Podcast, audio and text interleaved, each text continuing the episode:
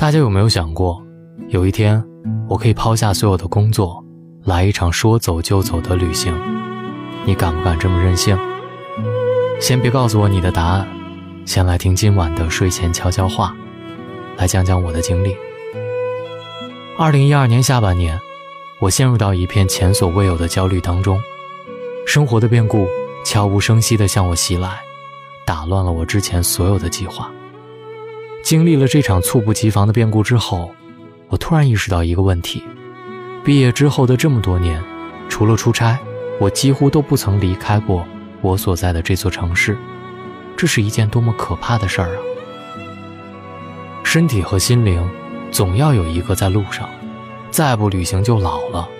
这些标语总是在刺激着我的神经。我从心底萌发出一种强烈的渴望，那就是我想出去走走。我和单位的领导商谈之后，决定从全职变为兼职，每个月。只用固定的几天帮公司审核报表或者是报报税就可以了，而这些工作都可以在线完成，这样就空出了大量的时间。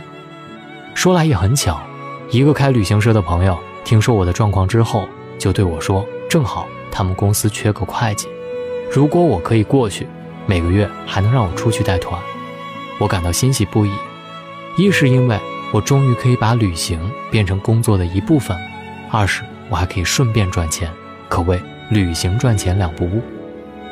然而，现实和理想之间往往横亘着一条巨大的鸿沟。我还记得第一次带团是在九月份，当时作为旅行社的全陪人员，我和一些同事一起带领着几十个老人去山西、内蒙一带游玩。在我印象当中，草原应该是一片风吹草低见牛羊的美景，更何况。当时还是秋天好吗？然而，举目望去，牛羊没大见着，草稀且黄，而且草原昼夜温差很大。我早上穿着厚厚的毛衣，到了中午就恨不得穿上短袖。最头疼的要数草原上食宿和用水，真让人头大。我们当时住在蒙古包，结果里面就是几个木板支起来的床，夜晚风呼呼地刮着，敲得门吱吱作响。让人无法安睡。最糟糕的是，草原上的水资源相当匮乏，热水更是稀缺，所以当地的牧民都很少刷碗，洗脚在他们看来是极其奢侈的一件事儿。还有吃的，在草原上除了羊肉还是羊肉，蔬菜水果变得遥不可及。我感觉糟糕透了，这就是说好的旅行吗？怎么一点浪漫的感觉都没有呢？然而，在同行的队伍里，有一对老夫妻，却能自得其乐。他们来到贫瘠的草原之后，从来没有一句怨言。早上，他们会起得很早，披上外套，欣赏草原的日出。傍晚时分，老两口就在漫无边际的草原上散步。他们牵手的背影，映衬在夕阳之下，真的美极了。我很羡慕他们不紧不慢的状态。有空喜欢找他们聊聊天儿，他们对我说：“其实人这辈子都是在旅行，活到了这把岁数，他们觉得去哪儿并不重要，重要的是有一颗毫无牵挂、满心欢喜的心。”老两口告诉我，其实让他们如此快乐的秘籍，并不是旅行本身。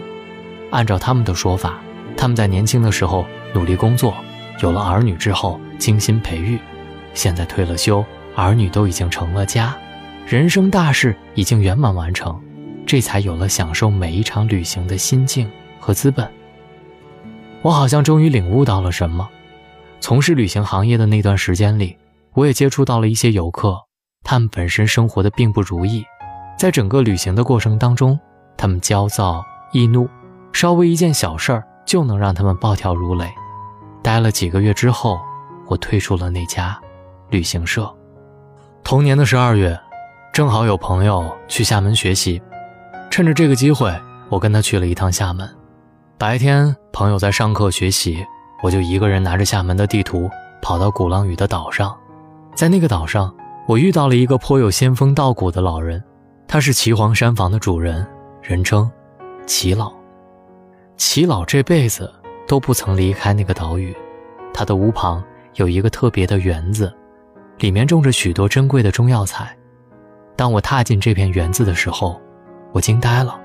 这片园子种着不下百种的中草药，每一种都贴着精致的标签。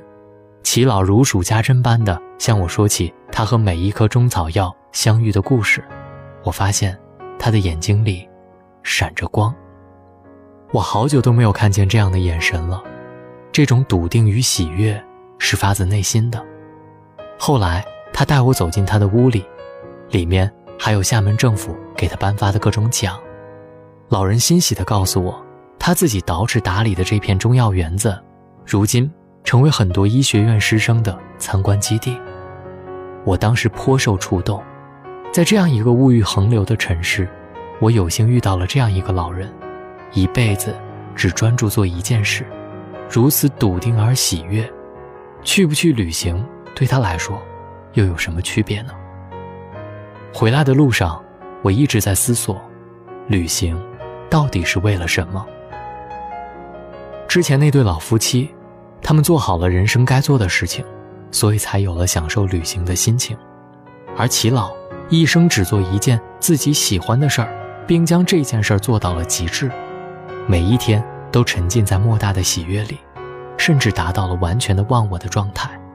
他已经找到了生命的意义和价值，真的是在哪里都无所谓的。我突然得到了顿悟般的启发：原来旅行并不需要远行，它甚至都不需要你离开自己居住的地方，因为旅行更多的是一种心态，一种开放、好奇和探索的心态。而一旦有了这种心态，无论你在哪里，都能感受到每一天是鲜活的。领悟到这一点之后，我开始尝试从一些生活当中的小事中体会巨大的喜悦与乐趣。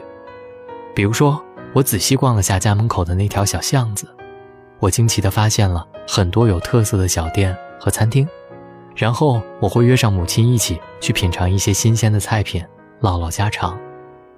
晨起跑步的时候，我看见道路两边的合欢树开花了，看着每一朵花不同的姿态与色彩，我会感到莫名的兴奋。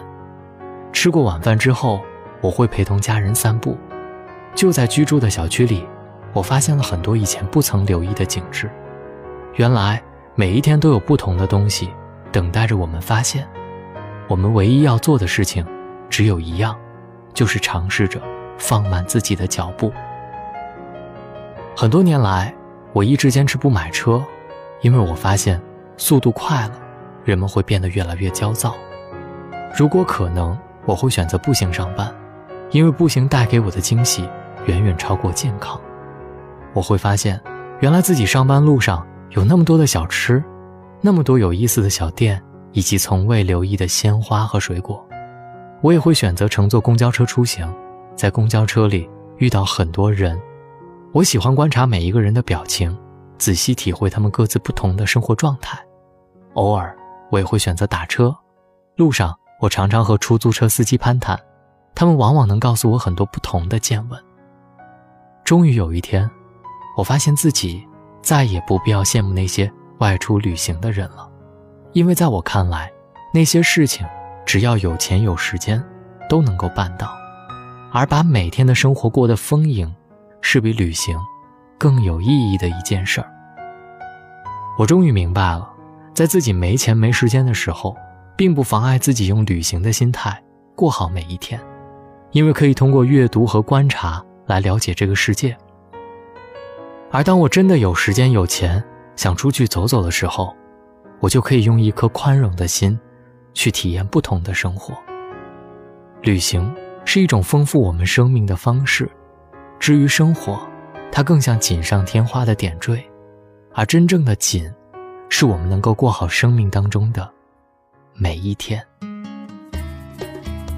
希望大龙今天的故事，能够给你一种启示，用旅行的心态，过好生活当中的每一天。好了，以上就是今天大龙睡前悄悄话的全部内容。找到我的方式，在新浪微博找到大龙大声说。或者把你的微信打开，点开右上角的小加号，添加朋友，在最下面的公众号里搜索“大龙”两个字，希望跟你成为生活当中的好朋友。好了，就是这样，希望你好梦，各位晚安。